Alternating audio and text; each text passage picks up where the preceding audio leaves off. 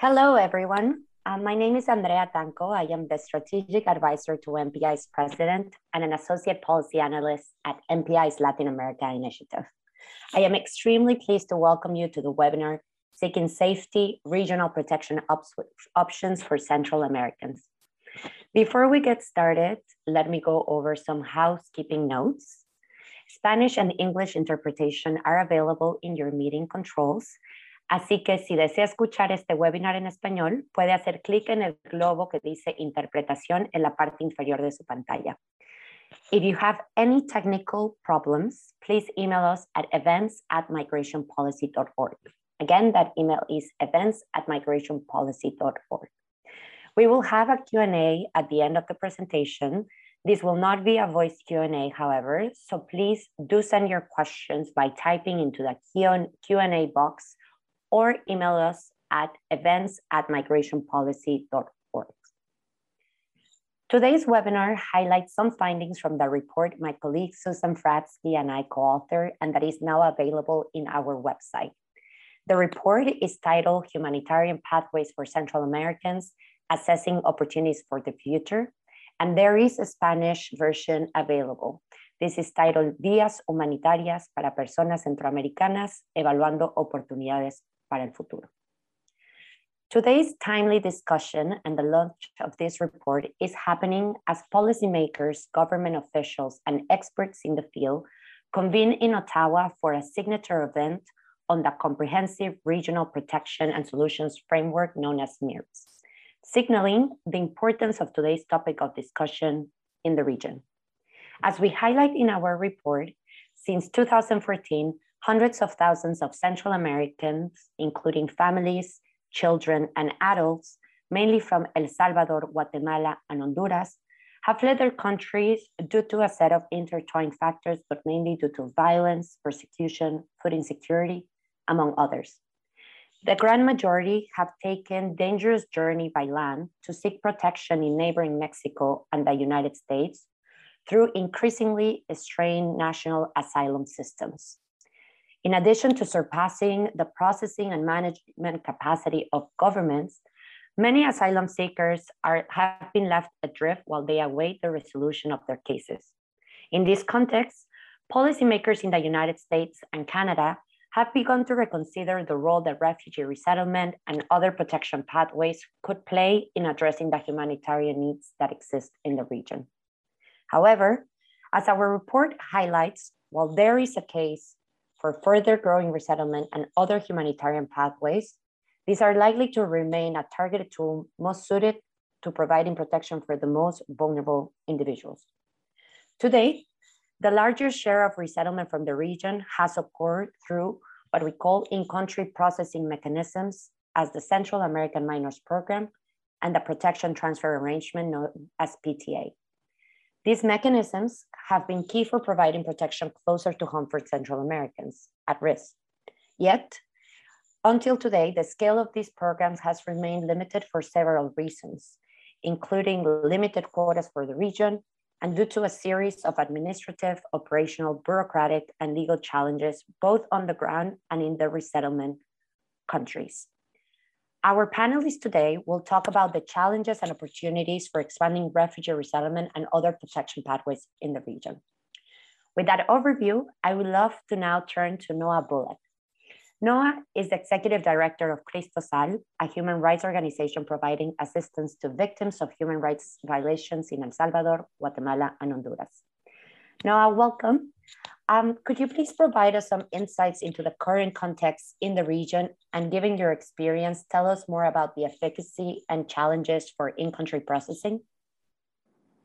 Yeah, good morning, Andrea, and thanks so much for having me. I apologize, I, I can't turn my camera on because we're in the middle of a tropical storm here in Central America and it's causing terrible traffic in San Salvador. Uh, but as soon as I can, I'll turn it on.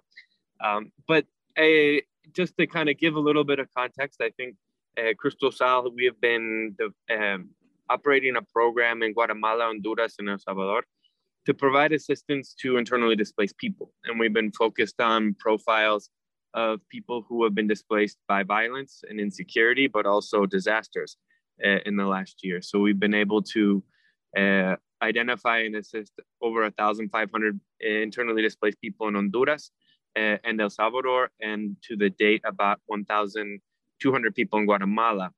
Uh, and that sample of people who we've been able to document and, and provide assistance to demonstrate uh, that a lot stayed the same, but there are some changes in the patterns of humanitarian need and drivers and displacement. Uh, the constant is that gangs continue to be a significant factor in driving displacement in Honduras, El Salvador, and to a lesser degree in Guatemala, uh, even though homicide rates have dropped. Uh, the presence of organized criminal groups and their capacity to operate and control territory continues to drive displacement. In Guatemala, we've observed that uh, organized criminal groups, narco trafficking groups, uh, a more diverse uh, kind of set of criminal actors are involved in driving displacement. but the other big factor that we've seen, especially in Honduras, and Guatemala in the last year is are the effects of the tropical or the class four hurricanes uh, Iota uh, Eta.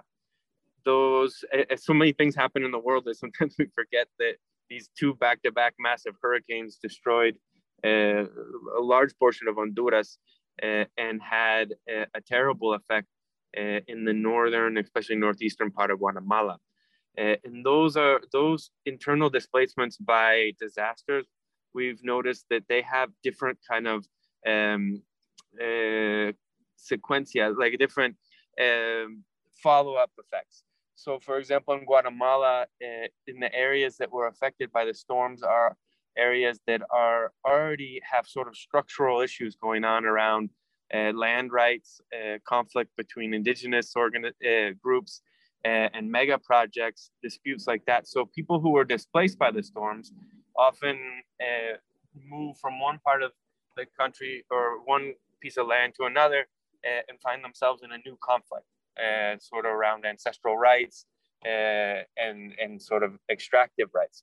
So the displacement solutions become more complicated uh, because the populations become sort of um, interconnected with uh, territorial conflicts and, and, and things of that nature. Um, so those are some of the, the patterns that we see. I, I think that uh, we need to be attentive to disaster as a, a driver of displacement and, and humanitarian need um, and be attuned to the complexities of displacement and humanitarian need that emerge out of those new forms. In El Salvador, uh, it's important to mention as well uh, that their humanitarian need is now uh, emerging out of political uh, shifts in the region, especially in Guatemala and El Salvador, where we have a sort of resurgent authoritarianism. Uh, specifically, El Salvador right now, uh, in the last seven months, the government has been implementing kind of a, like a martial law uh, in which 32,000 people have been detained and due process rights have been suspended. And so this is one of this. The 32,000 people have been arbitrarily detained by soldiers and police in the country, and this becomes a driver of displacement. Uh, we haven't been able to systematically document to give uh, a sense of how how many people are now fleeing uh, captures of government forces, but it's become a new phenomenon. And the authoritarianism itself, uh, especially uh, in El Salvador and Guatemala, it becomes uh, a source of more individual um, humanitarian need of people who are who are fleeing the country because of criminalization or other forms of political persecution. Um, and so that becomes a new, uh, more difficult uh, type of need to meet, especially when we're thinking about the PTA program, uh, in country processing programs, uh, who are sort of set up in countries uh, at the invitation of governments host governments.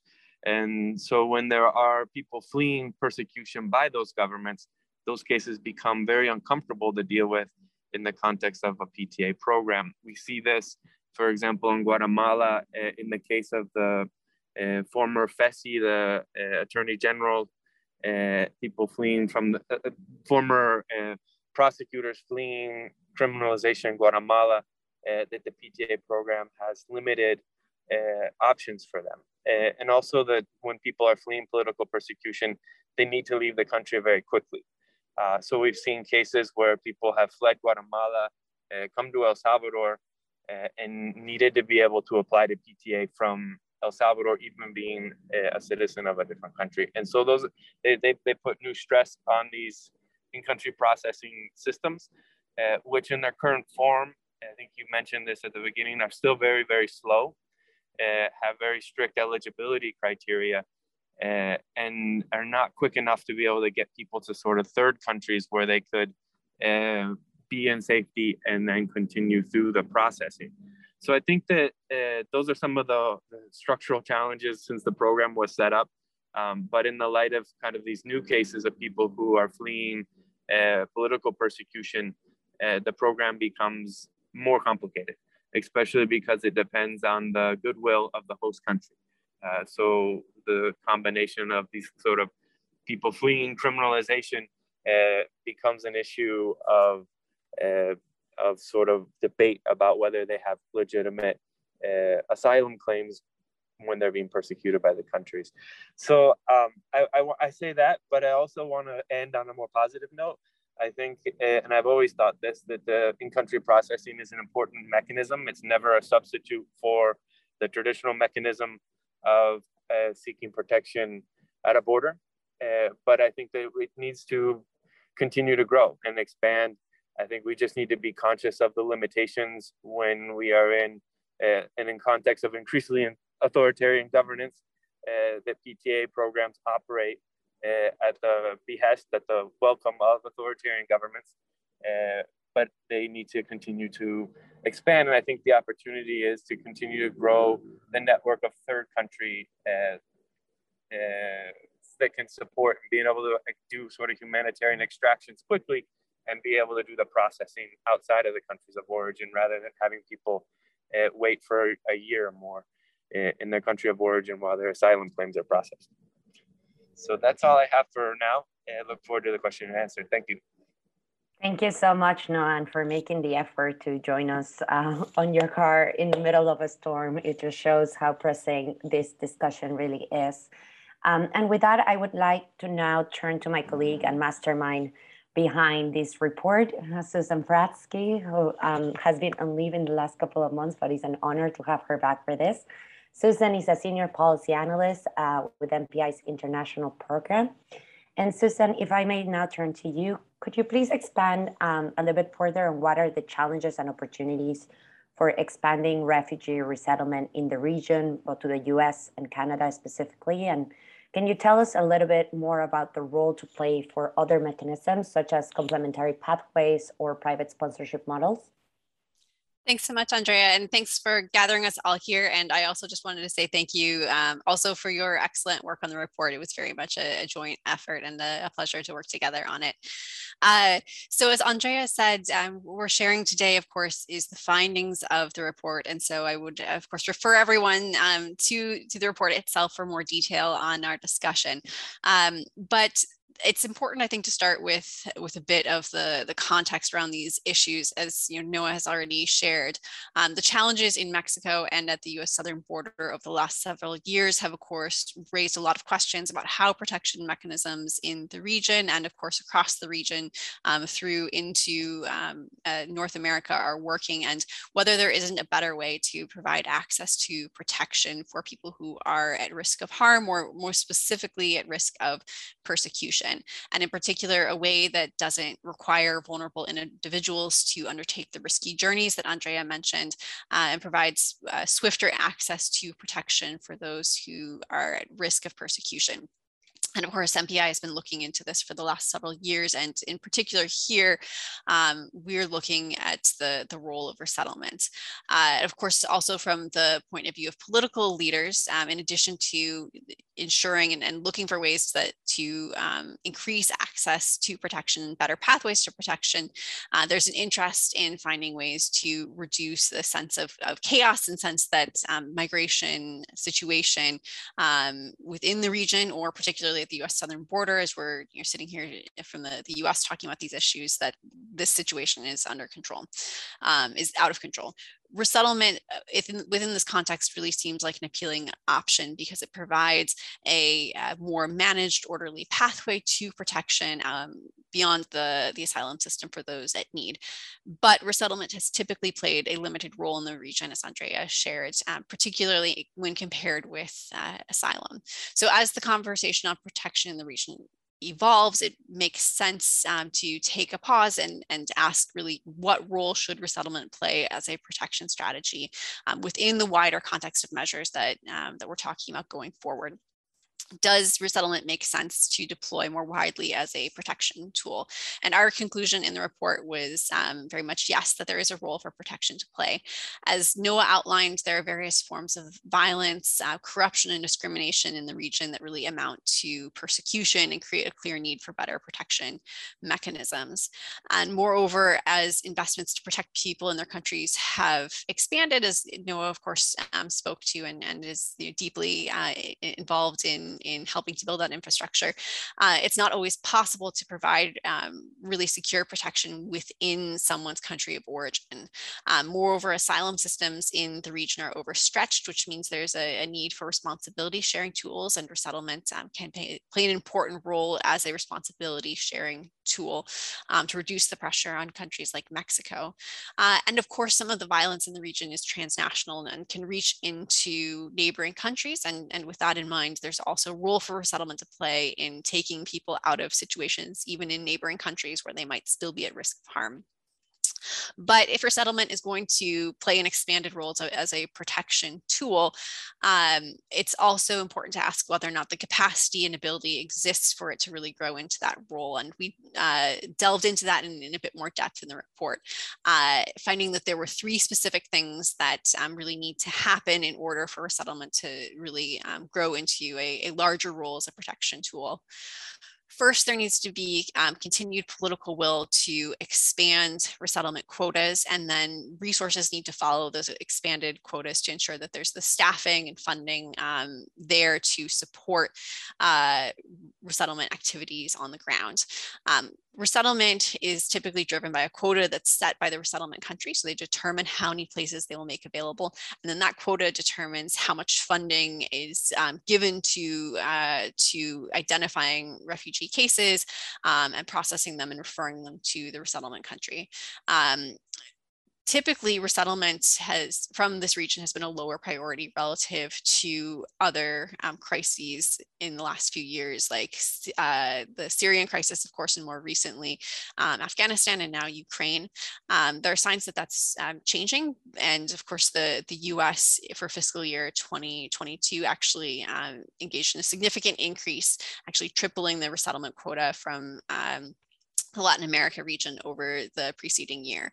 But uh, in order for that quota to actually um, be fulfilled, it's important for there to be sufficient staffing on the ground, particularly um, from UNHCR offices that actually identify and, and uh, usually play a role in preparing and referring cases um, to the US and other resettlement countries um, for that uh, those activities to actually happen in practice. Second, there's a lot of work that needs to be done, as Noah also mentioned, to address some of the unique operational challenges that exist for resettlement in the region. The way in which resettlement is actually being used in Central America is quite different than the way it's typically used elsewhere. Normally, um, resettlement is a tool that's most often deployed for refugees who've already left their country of origin. They've sought safety, usually in a neighboring country.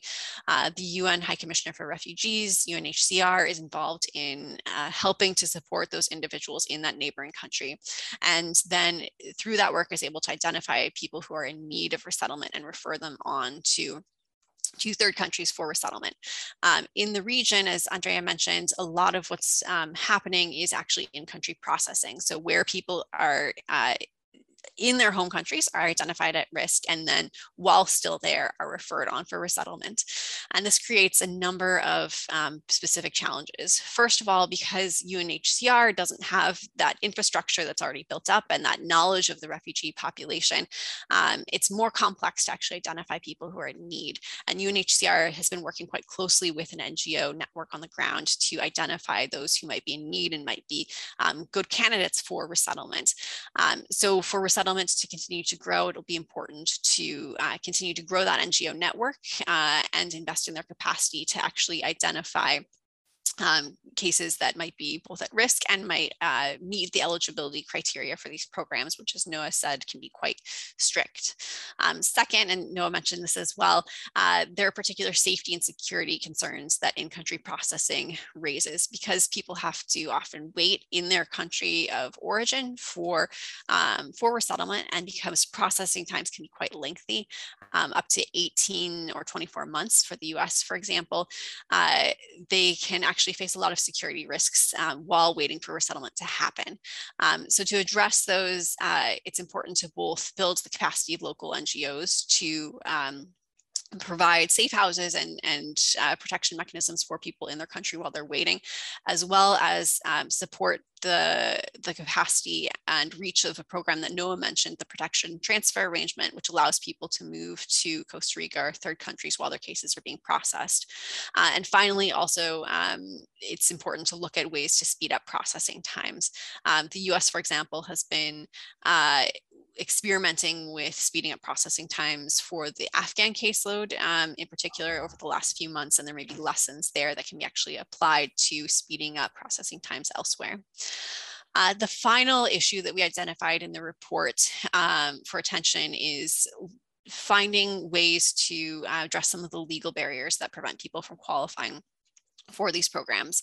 Um, while there are plenty of people who are in need who might benefit from, uh, from resettlement, whether in country or third country processing, uh, it's not always possible for them to benefit from those programs, um, particularly in the US context because of uh, barriers that prevent individuals who, for example, have had to pay extortion fees or bribes from qualifying for asylum.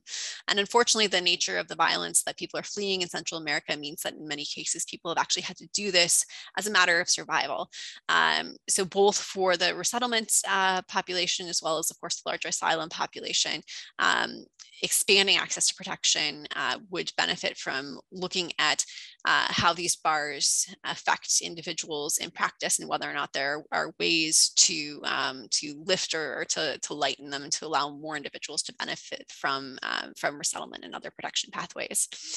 Uh, as Andrea mentioned, of course, resettlement isn't the only tool that we looked at, nor is it the only um, tool for accessing protection outside of asylum that could um, really be deployed and expanded in the region. There's recently been a push internationally to consider whether or not there are other types of pathways that could be open to people who are at risk of persecution, uh, including family reunification, so ways for um, people who are at risk of, of harm and have family in a third country to, um, to use those connections to actually move uh, and benefit from protection in that third country. And Essey will speak uh, in more depth about how this has been used already in, in Central America.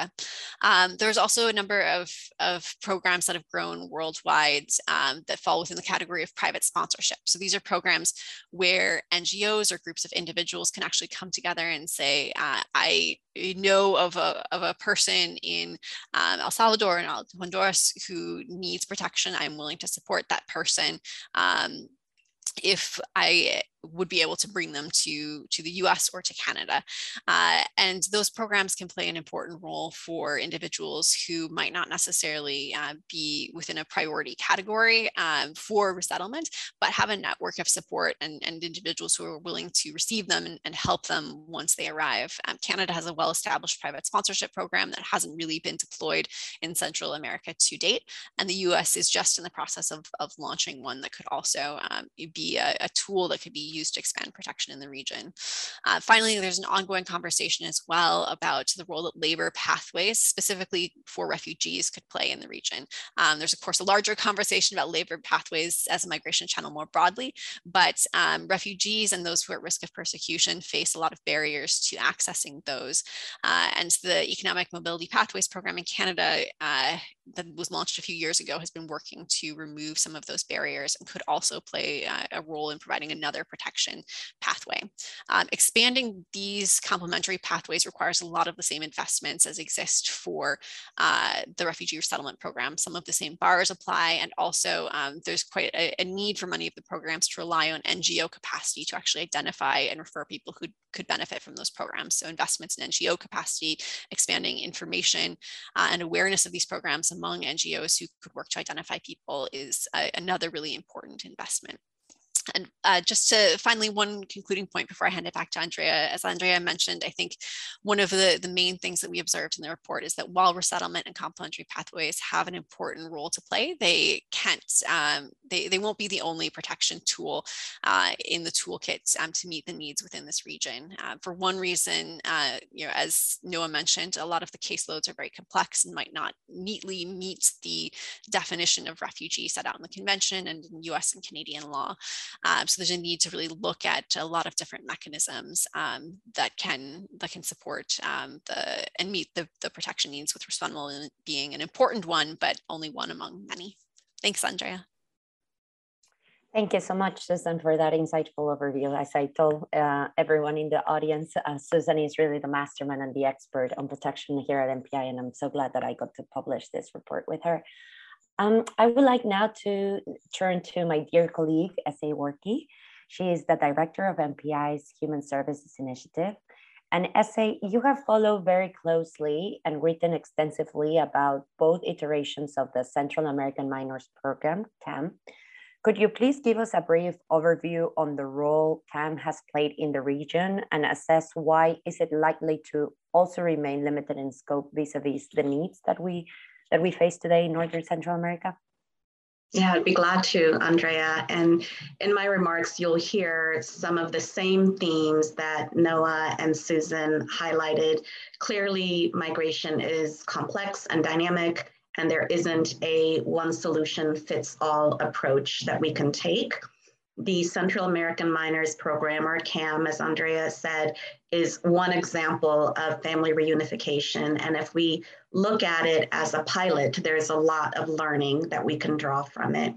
So that's the spirit in which I bring this program to this gathering. In the next slide, you'll see a brief outline of some of the uh, key points that I'll share. I'll provide a brief overview of the program in terms of eligibility and so forth, talk about some of the challenges with scaling, and then um, identify opportunities, challenges, and recommendations in a few other areas, namely speed, safety, and services.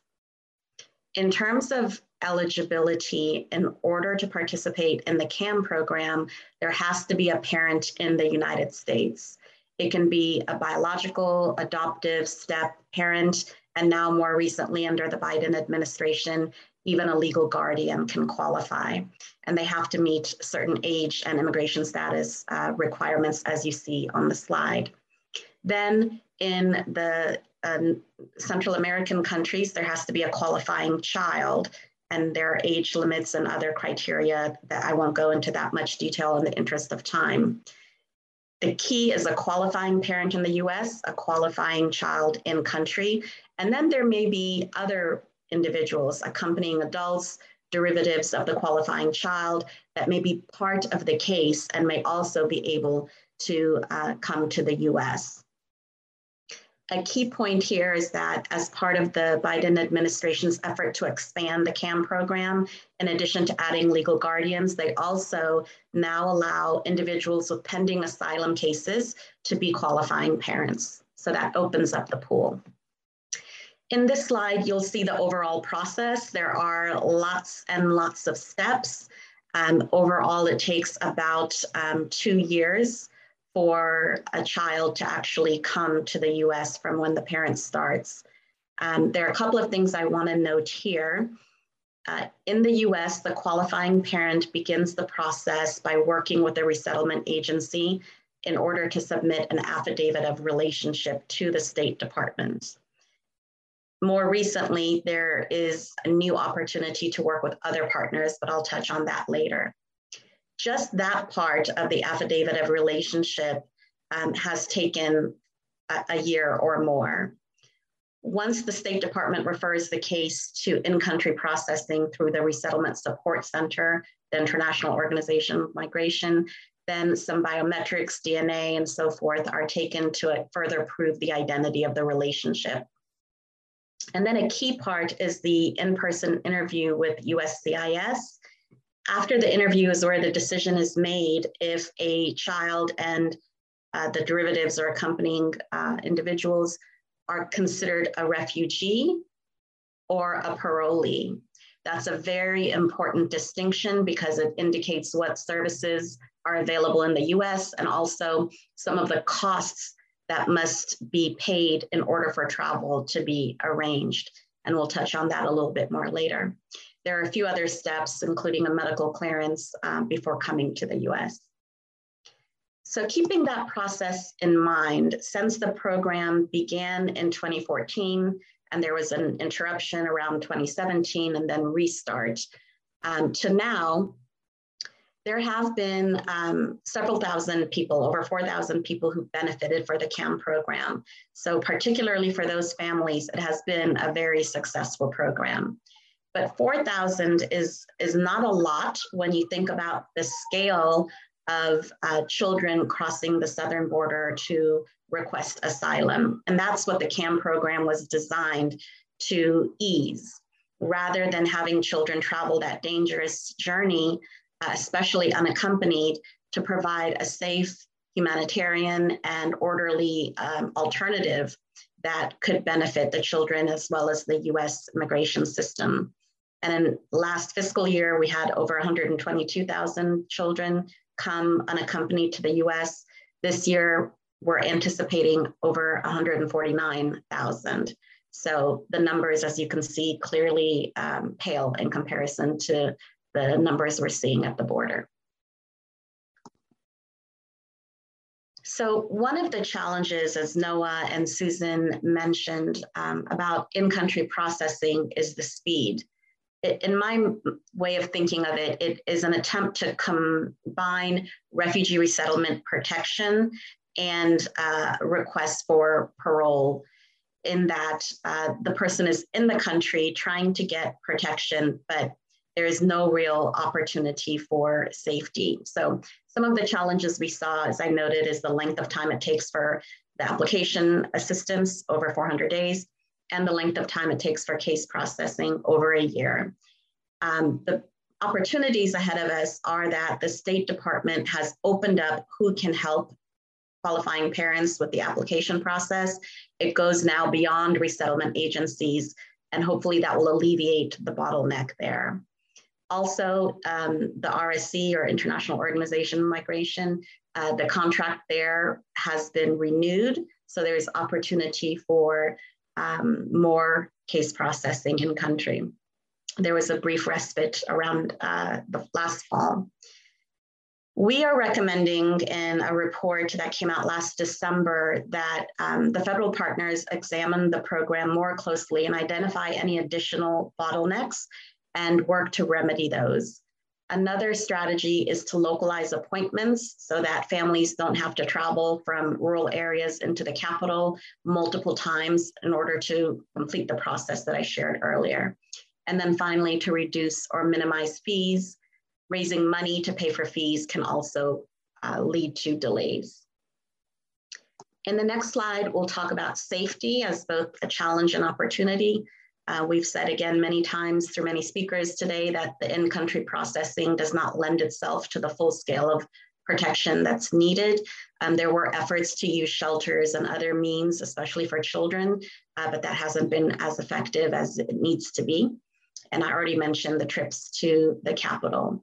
Um, the CAM program does have opportunities built into it to expedite case processing and to assess what is in the best interest of children.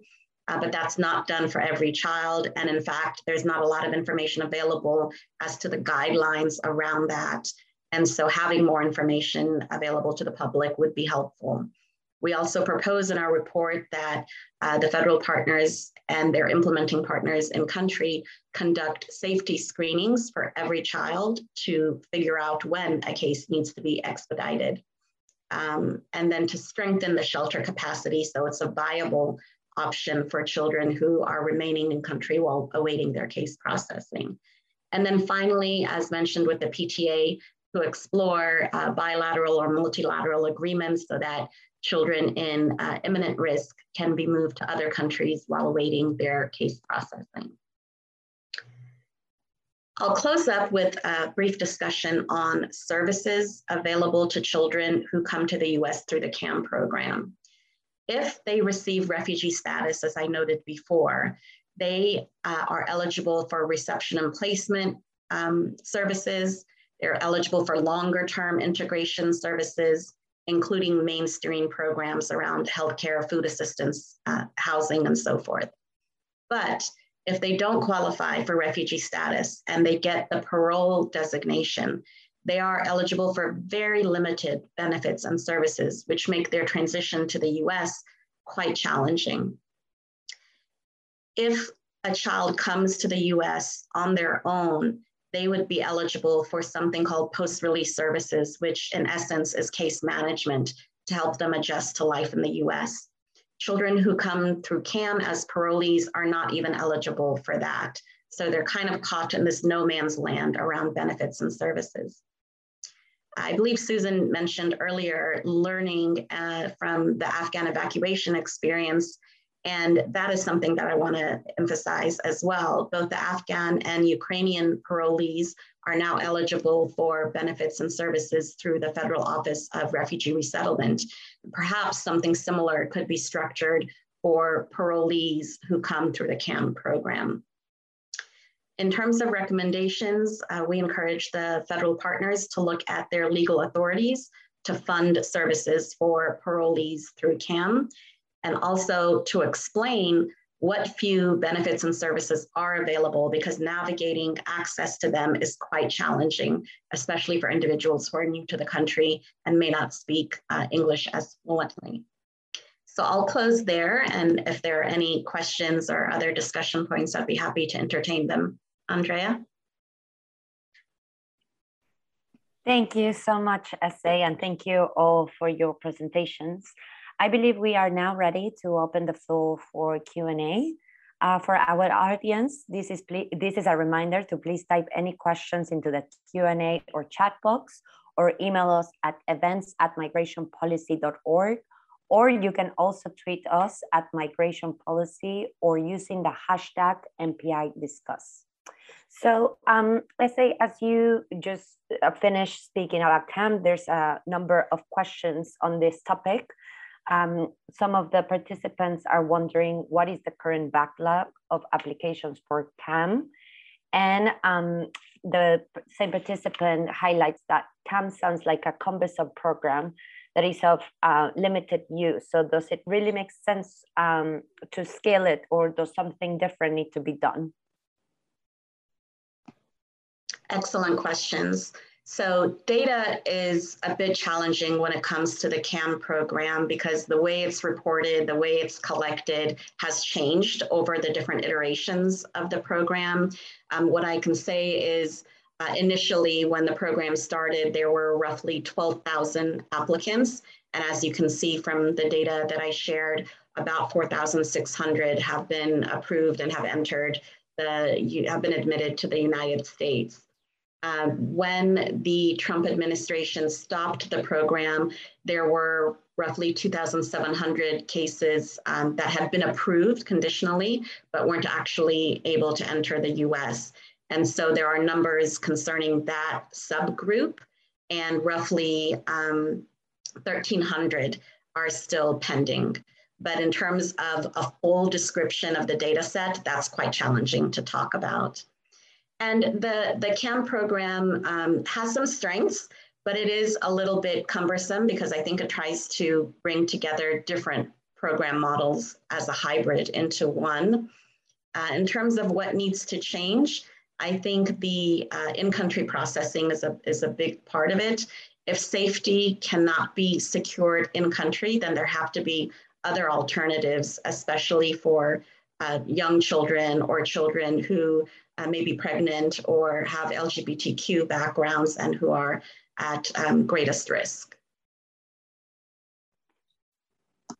Thank you so much, Essey. Um, I would also remind our audience that MPI has published a separate report on the second iteration of the Central American Minors Program.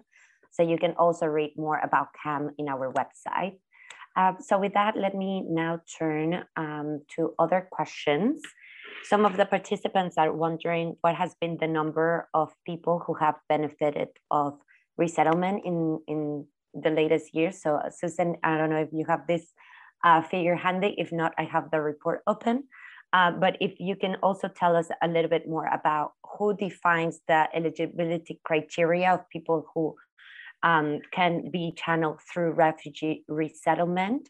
And also there's another question on how does the local network of partners, mainly NGOs, is selected and verified uh, to do the referral. Thanks, Andrea. Uh, so I'm happy to, to speak to a couple of those questions. So first of all, as you know, we mentioned during the, the presentations, resettlement has really been a, a, tool that's benefited a relatively small number of people, particularly compared to asylum. Between 2010 and 2021, just uh, 1,600, a little over 1,600 people were actually resettled. Um, through UNHCR case submission. So that's really quite low compared to the number of people who have accessed asylum systems. And of those, most of them have been protection transfer arrangement cases. Uh, so um, uh, cases who have been identified and processed either in country or via the, the PTA in Costa Rica. And a much smaller number, about 200, about 250, have um, been resettled from a third country, usually Mexico. So again, very small tool. Um, with regard to the mechanisms for determining who actually is able to benefit from resettlement, um, there's two uh, sort of two two steps or two criteria to bear in mind. Uh, the first one is that resettlement cases are generally uh, subject to the same eligibility criteria in terms of meeting the definition of a refugee um, as someone who would apply through asylum. So they have to usually meet the same the same criteria. So someone who is at risk of persecution on account of one of the recognized grounds. So uh, political affiliation, nationality, religion, membership of a, a particular ethnic group, or um, uh, membership of within a particular social group. So the, the, the very sort of strict, narrow refugee definition. Um, beyond that, uh, usually resettlement countries themselves are responsible for um, determining which uh, which types of cases they'll receive. So resettlement, of course, you know, as we know, very um, benefits a very small number of people. So resettlement countries set additional criteria in terms of the types of cases they'll receive, whether that's women and children, women at risk, um, LGBTQ refugees, um, cases that are at risk of political persecution, those sorts of things. It's the resettlement countries that are actually determining which of those cases they're going to prioritize and then uh, passing those requests along to UNHCR, who then um, identify which cases might actually meet those priority criteria. Um, resettlement countries also uh, apply, uh, in some cases, particular bars, as we mentioned, um, you know, bars that might prevent someone from qualifying for asylum because of um, the particular activities they've engaged in, whether that's you know, having to pay a bribe or um, extortion fees, those types of things that would additionally bar someone from resettlement. Um, so broadly speaking, it's the resettlement countries that are that are setting these criteria and then UNHCR is interpreting them. Um, with regard to the, the question about um, how the NGOs on the ground are actually identified and um, what criteria they uh, are used to determine who UNHCR will work with, I'm actually going to hand that over to Andrea if you might want to answer that question because you um, were involved in looking into to more of that uh, as part of the report. Yes, of course. Um, so I would just mention briefly that the uh, local networks of PANUS is mainly a network of local NGOs who need to prove having experience working with internally displaced people, refugees, and migrants or people at risk. Um, there is usually a call of action, uh, and there is a vetting process where the NGOs not only do need to prove um, the experience working with these populations in need, but that they also need to prove that they have the staffing capacity as well as financial resources to also be able to continue to operate. They are continuously um, reviewed by, by resettlement uh, countries so that they can ensure that they can continue to be part of this uh, local network. However, as we highlight in, a, in the report, um, NGOs in the region, just as NGOs elsewhere, face some of the similar challenges. They have limited staffing, they have um, high turnaround of their staff, so it is a little bit challenging to maintain this institutional knowledge on how to do the referrals according to the eligibility criteria. Um, hence their recommendation that it is critical to strengthen the capacity of, of NGOs. But there is much more information in the report, but this is what I would highlight um, in this webinar. So um, I think with that, I can also move on to another question. And this is probably best suited for Noah. Uh, so Noah, one of our participants is kind of highlighting the challenges of families opting to go through the CAM process, to the CAM program, uh, given the cumbersome bureaucratic uh, barriers.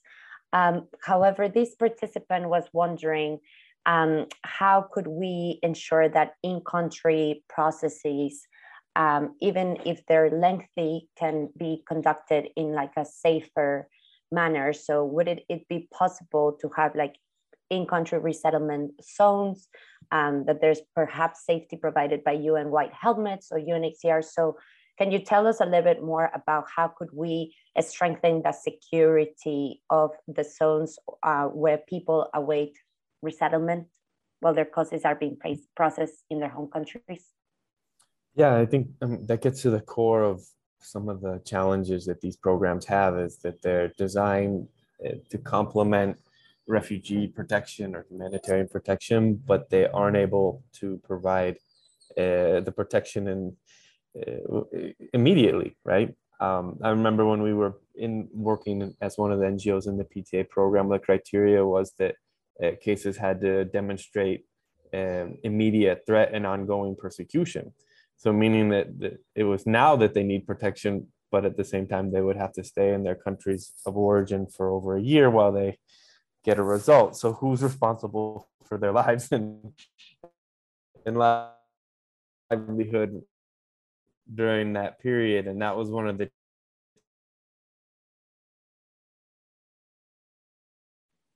that we had as an organization in trying to administer the PT uh, option. But I think uh, on a case by case basis, you can assess uh, what resources uh, might be available in the country, family resources, social resources, to relocate uh, those people and try to assist them uh, from a different part of the country while they are uh, going through the long process. So that kind of makes these, it relegates these programs from being a primary protection tool to being uh, kind of a secondary bet. Um, but that becomes very difficult with people because when you raise the expectation or hope that they might be able to go to the United States or Canada, uh, they uh, tend to burn, you know, the bridges around them in their countries of origin that might help them be safer or have more successful uh, reintegration in their countries of origin. So there's a conflict that we noticed when we were administering the program between uh, trying to uh, foster reintegration or protection solutions in countries of origin, while at the same time families are in their own minds, emotionally, uh, psychologically, already leaving because they've applied to these programs. And so the when they're rejected, for example, the applications are rejected, uh, the crisis is much worse because they've spent a year or more uh, not re- reestablishing connection and and and reintegration in their own countries and kind of thinking that the option would be to leave. So those are that we always had that problem that they become uh, and I and I think that's that's relegated them to not being um, you know when we look at per, the political persecution uh, you you can't ask somebody who is facing prison or, or death uh, to wait for a year or so to get a, response from the PTA program. So I think we, those are the limits of them, but I think that the solution should be to involve other countries, uh, that the that the processing could be done while people are not in their country of origin, and I think that that it becomes more like a resettlement mechanism. Um, but I think that that's the pathway to improve these programs. Thank you so much for that. Um, I don't know if the, our other panelists want to expand or if I may move on to another question. Andrea, yes, if I could quickly add on to what Noah was saying, I fully agree that there need to be opportunities to go outside of the country. In cases where that just isn't possible at the moment, I do think uh, strengthening the capacity of shelters may be another option whether they are the current existing shelters or partnering with trusted uh, community organizations, international organizations to offer new shelter options. Uh, what we learned in our study is that a lot of the, the kids who had the option of going to a shelter declined because they didn't consider it safe there either. Another challenge was that many of the shelters were for children. And as you know, with the CAM program, you can be up to 21. So 18 to 21, they don't know where they can go. There aren't a lot of shelters available for them while they're waiting in country. So processing outside of the country is important. Uh, as a backup, having safe, trusted shelters is also uh, an opportunity. Thank you so much for that um, Essey. And then um, if I may now move on to another question, which is actually quite um, timely. Um, a participant is asking about the kind of appetite that the US government um, might have for scaling these types of in-country processing mechanisms, uh, given the conflicts with um, immigration reform and, um, and actually asylum reform. So um, would either of you want to take this question?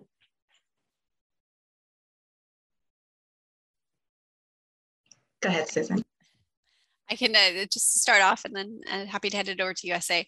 Uh, so I, I think uh, it's important to distinguish between the political conversation on resettlement and the conversation on asylum. So asylum, of course, has been quite you know, difficult and, and controversial over the last few years.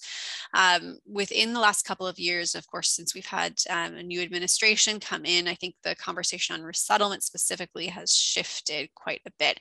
And there's a lot more openness to um, resettlement specifically and interest in resettlement settlement potentially as a sort of a, a, a, pressure release valve. So another way for people to access protection that doesn't involve, you know, taking the, the journey through Mexico. Um, and you know, providing an, another opportunity to do that. So I think there is a lot of, of interest uh, in investing more in resettlement. And we've seen that, of course, in the fact that the quota, the resettlement quota for fiscal year 2022 for Latin America tripled over the preceding year. Um, that being said, there hasn't been a lot of capacity to actually follow through on the commitments that have already been made. Um, so political will is definitely part of the challenge, but I think some of the operational difficulties that we've been talking about here, as well as broader operational difficulties facing the resettlement program, um, particularly since the the COVID-19 pandemic began are um, at least at the current moment, really what's what's limiting um, resettlement from living into its potential. Um, we've already talked a bit about the backlogs uh, and the lengthy processing times that refugees face, um, but the number of refugees that have actually been resettled this year, despite the administration's um, expanded commitments to resettlement, has actually been extremely low and hasn't really um, been much of a change over what was happening over the previous Trump administration. So I'd say um, yes, more political will, but in order for that to actually be fulfilled, um, we need to address some of these operational barriers going forward. Yeah, I agree with what Susan said, that there's certainly more political will at this time um, to provide for humanitarian uh, concerns. I would say in response to the question, I'm not sure that there is greater activity around in-country processing. Uh, it's not to say there isn't, I'm just saying I'm not sure of that. What I'm seeing though is a greater shift towards use of the discretionary parole status. And that seems to be a trend in the US, whether we're talking about you know, unaccompanied children through the CAM program or the Afghan evacuees or uh, Ukrainians coming to the southern border. Um, uh, so I think that is a shift that's happening. That doesn't have to mean in-country processing. It can happen in the US, uh, but there seems to be a reliance increasingly on that. Thank you so much, Essey, for that. Um, and in line with what you just mentioned, actually, a participant is wondering uh, what is the expected impact of the DHS memorandum establishing more application of deferred action to deportation, if it is um, expected to be a growth on application to, to CAM as a result. Is that a question for me, Andrea? Yes. Could yes, you repeat it one more time?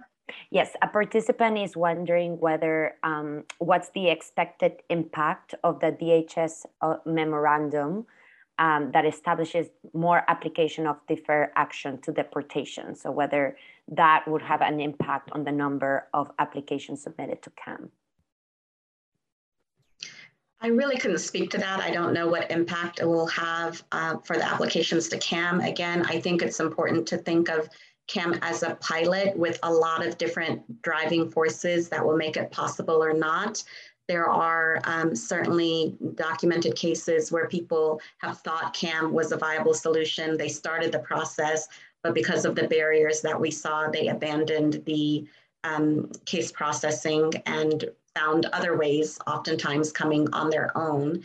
Uh, I mean, clearly for those who have been provided deferred action, they're going to have an opportunity to stay longer in the US. But um, staying longer in the US, in my view, is just the beginning. What about the employment authorization and the benefits and services needed for longer term integration in order to have you know, safety and security in the US? Thank you. Um, so we have time for uh, one or two more questions. Um, I'm going to actually turn uh, to Noah if you can speak of this. But um, one of our participants is wondering whether, um, as your organization was administering the PTA, if there were conversations about how to expedite the screening process uh, on the ground. So whether we have looked at the feasibility and possibility of having USCIS uh, expanding offices in Central America.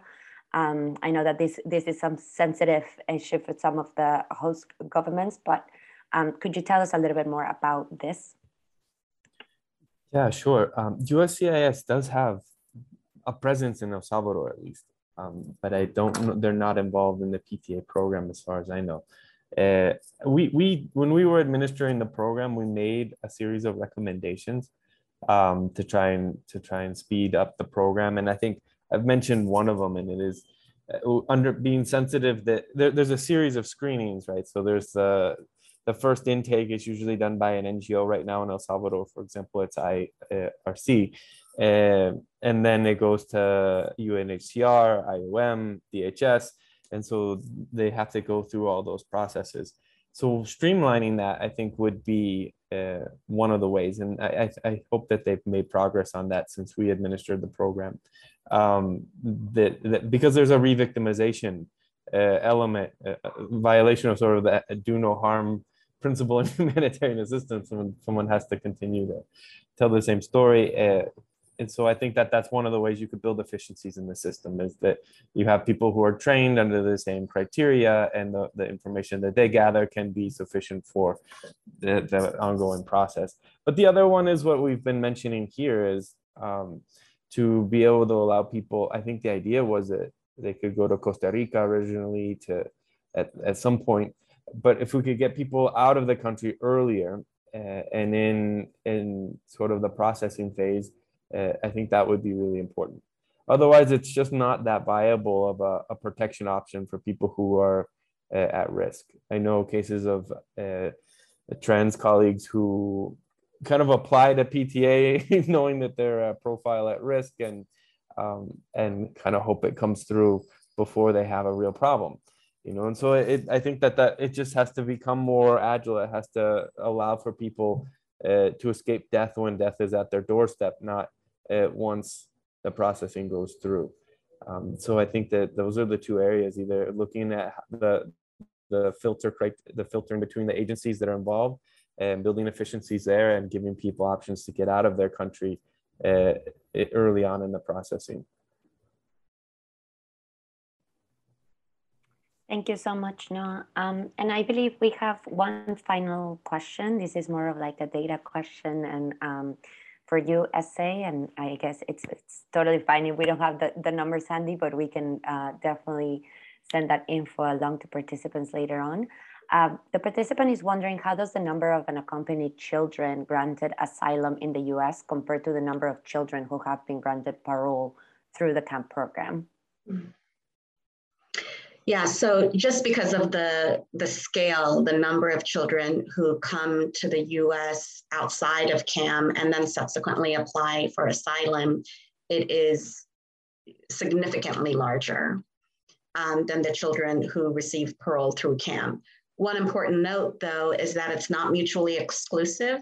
Children who applied for CAM got parole status and then came to the US they can either renew their parole after a couple of years typically, or they can begin their asylum application. And if approved, they can have a grant of asylum and become an asylee. So it's not mutually exclusive, but certainly there are a lot more children who get asylum in the US um, than children who have parole via CAM. Thank you so much. Um, so with that, we have covered most of the questions of all of our participants. I want to now turn to the panelists for a final word. If you want to highlight something before we wrap up. I can start with the final thought. Uh, you know, for me, refugee resettlement, the protection systems overall, were in a period of disruption and creativity and learning in order to build the next iteration of what um, the systems will look like moving forward. And I think that's an exciting time. It's a hopeful time. It's good that we're trying these many different pathways and um, that we're going to develop greater solutions to meet the modern needs as Noah and others talked about with climate change. Happy to jump in. Um, I think what Essey said is exactly on point, and I think that's a, a, really crucial thing to recognize about the resettlement systems at the moment. And hopefully, we'll end up with a set of options that um, really works better and, and, expands protection opportunities going forward. Uh, I would just, I think, maybe reiterate um, one of the points that we've all mentioned, and that was was brought up again in the Q and A, which is that in order for any of these new opportunities, new pathways, as well as resettlement itself, to really work going forward, we need to address some of the operational difficulties that have um, made it a, a cumbersome process. And that includes both speeding up processing times as well as addressing some of the additional barriers that have now arisen and backlogs that have arisen during the COVID 19 pandemic and expanding opportunities for partner NGOs, um, both within the US um, and within uh, the, the origin countries to really you know, play a role in identifying and referring people and then assisting them after they arrive in country, whether that's you know, through um, some of the programs that Essey mentioned or some of the new uh, private sponsorship programs that are being built up, particularly in the US. So it's about um, both addressing the operational difficulties that are preventing programs from living into their potential and also really expanding um, the range of partners that we're working with to make um, both uh, resettlement as well as some of these you know, new pathways like family reunification, private sponsorship, um, a reality. Yeah, I thank you all for your comments, and it's great to be here. I, I think it's important when we look at uh, alternative pathways and things like that to remember national protection as the primary uh, option that is still what we would say here in Central America abandoned by the by the governments in origin, the countries of origin. Um, in El Salvador, there's a law on internal displacement, but there is no sub no substantive uh, budget for it. The programs uh, essentially don't exist for people. In Honduras, they still haven't approved a law after I think almost like seven years of having debating it. Uh, and so there's not a, a, deep commitment by the countries in the region to create national protection options. Um, and I also think that uh, there needs there's there's viable options. That's what we're working on uh, to help people to find options within the region uh, to reintegrate, to find durable solutions. And I think those are um, options that always need to be on the table.